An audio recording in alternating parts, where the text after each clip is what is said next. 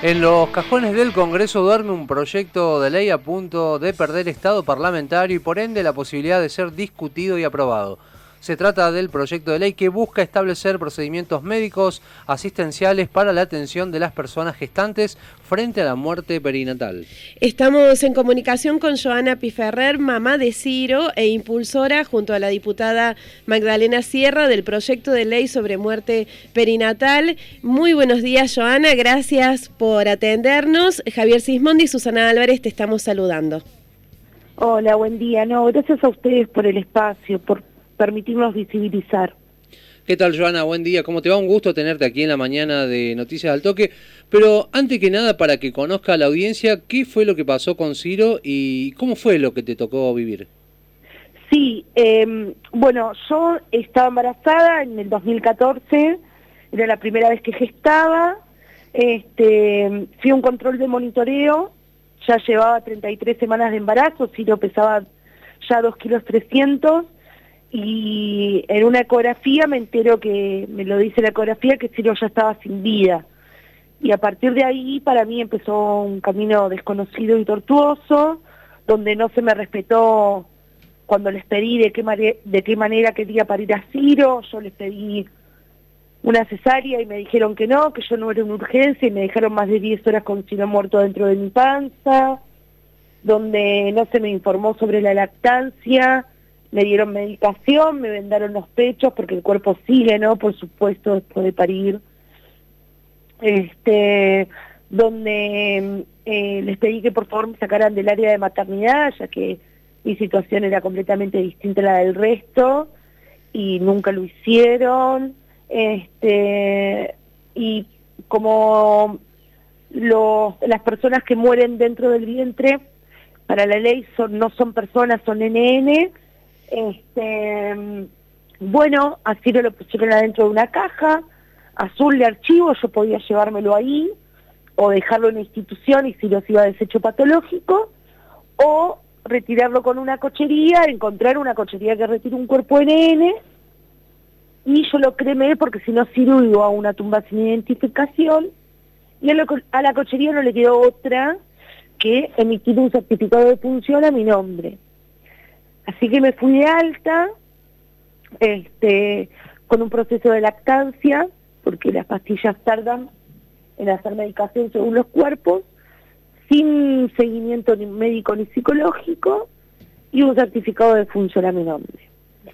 La realidad es que cuando, perdón, cuando pude hablar, este, nos dimos cuenta que yo no era la única y que esta violencia, digo, esta, este no respetar eh, las decisiones, este, se iba repitiendo en cada uno de los relatos que íbamos recibiendo a diario sistemáticamente, digo, ¿no? Tanto en el ámbito público como en el privado.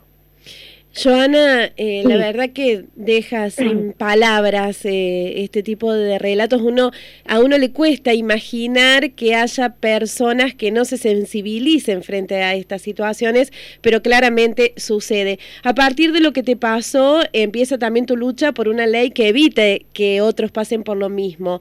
¿Crees que al hablar de esto, que muchas veces no se habla, también se abre el debate sobre la violencia obstétrica? Sí, a ver, em, que no te respeten las decisiones. Nosotros tenemos una ley en Argentina, ¿no? Que es la ley de parto respetado. Bueno, la ley de parto respetado te otorga derechos. Si bien específicamente no habla de muerte perinatal, no habla a la hora de parir a un hijo o una hija deseado o deseada sin vida, digo, nosotras tenemos derechos, ¿no? Entonces, digo, yo sabí, yo eh, siempre supe de la existencia de esa ley, Digo, yo sabía que tenía derechos y que podía elegir determinadas cuestiones. Este, al no respetar esas decisiones, incurren en violencia obstétrica. Digo, también eh, cuando yo empiezo el proceso de lactancia, después de haber parido a Ciro sin vida, eh, que pido que, me expliquen, me encontré con toda la remera mojada, llena de leche, que llamo para que me expliquen, yo era la primera vez que, había decidido este, ser madre. Digo, la respuesta fue te vas a tener que apretar las, las tetas mamita y se fueron sin explicarme nada, digo, tuvo que salir mi hermana a, a pedirles por favor que vuelvan a explicarme. Todo, toda esa falta, toda esa falta de información, el no poder decidir, el vocabulario que utilizan y demás, eso es violencia obstétrica. Digo, como para que también eh, podamos este, darle un marco ¿no? a lo que es la violencia obstétrica. Y nosotros también entendemos a la violencia obstétrica como violencia de género, ¿no? Como una de las tantas caras eh, de que tiene la violencia que se ejerce sobre nosotras. Digo, no solamente nosotras, sino también la ley de protección integral para erradicar y sancionar la violencia contra las mujeres, ¿no? Joana, por un lado, uno, uno bueno, escuchando el relato y también eh, planteándose muchas cosas, por un lado, digamos, la, tanto los hospitales y, las clínicas, que si bien están al tanto de esta ley de, parto respetado, eh, no se cumplen en la mayoría de, estos nosocomios. Y por otro lado, también el lado de, las familias, el lado de, las personas gestantes, a la hora también de, llevar adelante este tipo de, casos, que es muy complicado, ¿no? Sí, la realidad que vos imaginate que, que a nosotras solamente nos hablan de dar a luz, a nosotras solamente nos hablan de la dulce espera, a nosotras nos encajan ahí, digo, en ese lugar, y cuando vos no cumplís con, este, con esos mandatos, digo, cuando vos no diste a luz, cuando no fue una dulce espera, digo, bueno, eh, eh, el sistema, digo, no está preparado para eso. Este, porque bueno, el sistema, digo, el sistema hegemónico de salud, digo, el sistema patriarcal, digo, ¿no? Digo, no, no, no, no acepta, eh, digo, vos no estás cumpliendo con esos mandatos sociales que tenés que cumplir. Entonces, la muerte también es un tema que es muy, muy callado este, y muy minimizado. Y, y la realidad es que, es que es un, es un hecho muy traumático de por sí, digo, a ver, yo voy a tener que vivir con la muerte de Ciro el resto de mi vida, digo, yo, es imposible que yo pueda olvidarme de ese hecho. ¿Sí? Ahora, eh, lo que nosotras eh, eh, vinimos a hacer o intentamos hacer este, junto a mis compañeras, las diputadas, cuando nosotras presentamos este proyecto de ley el año pasado en el Congreso de la Nación, es poder permitirle a esa mujer o persona gestante que está atravesando sobre, sobre esta problemática, que va a parir a su hija deseada de muerto, que pueda elegir de qué manera quiere hacerlo. Porque es muy importante después para la recuperación, para su duelo, y que obviamente no, está, no esté atravesada por, prácticas violentas. Este, Joana, eh, además hay otro tema que en toda esta investigación que desembocó en la ley, eh, hay datos eh, respecto de que la mayoría de las muertes perinatales son prevenibles. ¿Esto es así? Claro, en, en realidad, a ver, nosotras, eh, un, artículo del proyecto de ley lo que pide es el registro de estas muertes, ¿sí? Eh, para que la muerte perinatal, según el Ministerio de Salud de la Nación y según la OMS, abarca de la semana 22 de gestación hasta una semana después de nacer. Bueno, esas muertes no se registran. Entonces, hay un, hay un artículo del proyecto de ley que lo que pide es que estas muertes se registren justamente para tener estadísticas y para investigar las causas y ver si estas muertes se pueden prevenir. Em, este, en realidad, o sea, no te puedo decir exactamente em, si es así como me estás diciendo que son prevenibles. Digo, por ejemplo, mira, en mi caso, durante las 33 semanas de gestación, pudiendo acceder a todos los controles médicos y todo lo que hay que hacerse, nunca mi cuerpo, nunca tuve un episodio, nunca nada eh, alertó de que Ciro este, se iba a morir. O sea, yo fui a un control de monitoreo para controlarme porque me faltaba, yo tenía fecha probable de parto, 24 de noviembre, esto fue un 6 de octubre, yo había empezado con los monitoreos, fui un control y me encontré ahí con Ciro sin vida. Este... Claro, pero bueno, lo que estás planteando, Joana, es que si no se conoce, si esto no se registra, si no se toma contacto con esta realidad, tampoco se sabe eh, cuánto se puede prevenir o no. Claro, queda súper claro lo que estás diciendo. Por, por supuesto, por supuesto, sí, sí, sí. Recordamos que estamos al aire con Giovanna Piferrer, mamá de Ciro, y además impulsora junto a la diputada Magdalena Sierra del proyecto de ley sobre la muerte perinatal. Giovanna, a partir de que se empezó a trabajar en esta ley, ¿no? Y por ende hablar de este tema, eh, ¿han comenzado también otros padres a animarse, padres y madres, a hablar sobre lo que les pasó, a empezar a denunciar estos casos? Sí, nosotros tenemos, nosotras tenemos relatos de mujeres que lo han atravesado hace 40 años atrás este, como mujeres que hace 10 días tuvimos que intervenir en una muerte perinatal de 28 semanas. Sí, la realidad es que es que cuando una puede hacer la voz, digo, puede hacerlo el resto y, y sí, por eso nosotras tuvimos que crear una red de contención. Llegó un momento que era tal la demanda que, que nosotras con mis compañeras nos organizamos y, y creamos red con la red de psicología perinatal es una red de psicólogas perinatales a nivel nacional. Este, trabajamos con doulas, con puericultoras, con obstetras, con abogadas, según eh, digo lo que nos manifiesten, nosotras vamos viendo ahí qué profesionales es, que va a intervenir.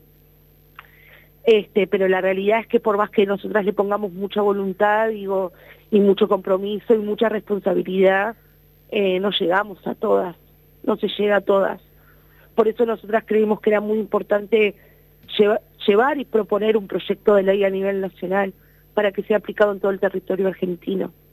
Nosotras con este proyecto lo que queremos es, conquistar nuevos derechos y poder crear también herramientas para los y las profesionales de salud, para que reciban formación este, y puedan atendernos y contenernos de manera adecuada. En esto de que se reconozcan nuevos derechos, vos recién hablabas que en la ley eh, plantea que haya un registro de todos estos fallecimientos, pero también plantea que en el acta de defunción eh, quede registrado el nombre y apellido del bebé, que en este momento no es así. Eh, en las actas de defunción se lo pone como NN. Sí, porque mm, la ley, el Código Civil dice que cuando mueren dentro del vientre son NNs. Claramente está redactado ahí, está redactado así o por una cuestión de este, todo lo que tiene que ver con herencias, bienes patrimoniales, censos y demás. Nosotras entendemos eso, digo, lo que nosotras queremos es registrar con nombre y apellido de manera administrativa, institucionalmente, en el caso de que hayas elegido el nombre, para que justamente no pase esto que eh, vos estás planteando, digo, que nos vayamos con certificados de función a nuestros nombres este, y con las descripciones, como te conté en mi caso, feto, NN, masculino, 33 semanas de gestación, lo que pesó y lo que midió Ciro. Este, también es muy engorroso a la hora de encontrar una cochería que retire un cuerpo NN. Este, con lo cual eh, entendemos que cada uno tiene o cada una tiene derecho a a despedir dignamente a ese, a ese hijo o hija que deseó, digo, ¿no? Porque también, digo, a ver, a Ciro lo que lo convierte en mi hijo, digo, es que yo haya decidido que Ciro sea mi hijo, digo, ¿no? Que yo, haya, yo lo haya deseado, que yo lo haya querido gestar, que yo lo haya querido tener, que yo le haya preparado una habitación, digo, este, entonces también este, entender eso, que, que, que, que nos mueve el deseo, digo, ¿no? Y que, y que la realidad es que no estamos pidiendo más de que tener el derecho a elegir y a tener soberanía sobre nuestros cuerpos, este, según la realidad que estemos atravesando, ¿no? Por supuesto. Joana, como lo hablábamos al comienzo de la nota, eh, uno de los problemas que tiene este proyecto de ley es que puede llegar a perder ese estado parlamentario. ¿Cuáles crees vos que son los motivos, no? Porque esta ley sigue sin tratamiento en el Congreso y qué intereses eh, la están obstaculizando. Mira, nosotras creemos que, nosotras presentamos el año pasado este proyecto de ley. El año pasado el Congreso no abrió sus puertas, o sea, nunca la Comisión de Salud trató un solo proyecto, nunca. Este año, cuando se abren las sesiones legislativas en marzo, el 20 de marzo, nos empezó a atravesar una pandemia mundial, digo, ¿no? Con lo cual hubo que preparar un sistema de salud digo, para contener la emergencia sanitaria. Nosotras no estamos ajenas a esa realidad. Digo, nosotras lo entendemos, este, además, digo, estamos en los barrios, este, con lo cual claramente somos conscientes de la realidad que estamos atravesando. Nosotras creemos que, que claramente la pandemia, digo, arrasó con cualquier agenda o proyecto o lo que fuese que, que, uno individualmente tenía, digo, no me quiero imaginar, digo, a la hora de gestionar, ¿no?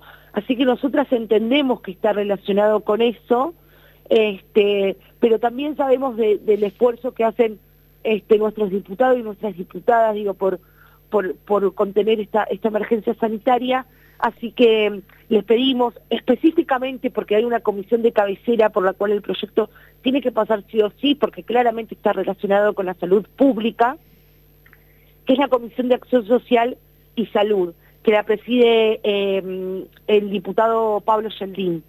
Eh, así que es específicamente el pedido a Pablo Yeldín. Nosotras este, sabemos que es un diputado, un médico, es un médico que tiene mucho compromiso con la salud pública, este, que bueno, que si faltan creo que, si no me equivoco, dos sesiones y estábamos, viendo a ver si, es real que no se van a tomar vacaciones y que van a haber sesiones extraordinarias, con lo cual eso también sería muy positivo porque nos da mucho más tiempo, este, pero es como vos decís, si el 20 de noviembre no se trata, este proyecto de ley pierde estado parlamentario, este, así que le pedimos a Pablo Yeldín que por favor lo trate.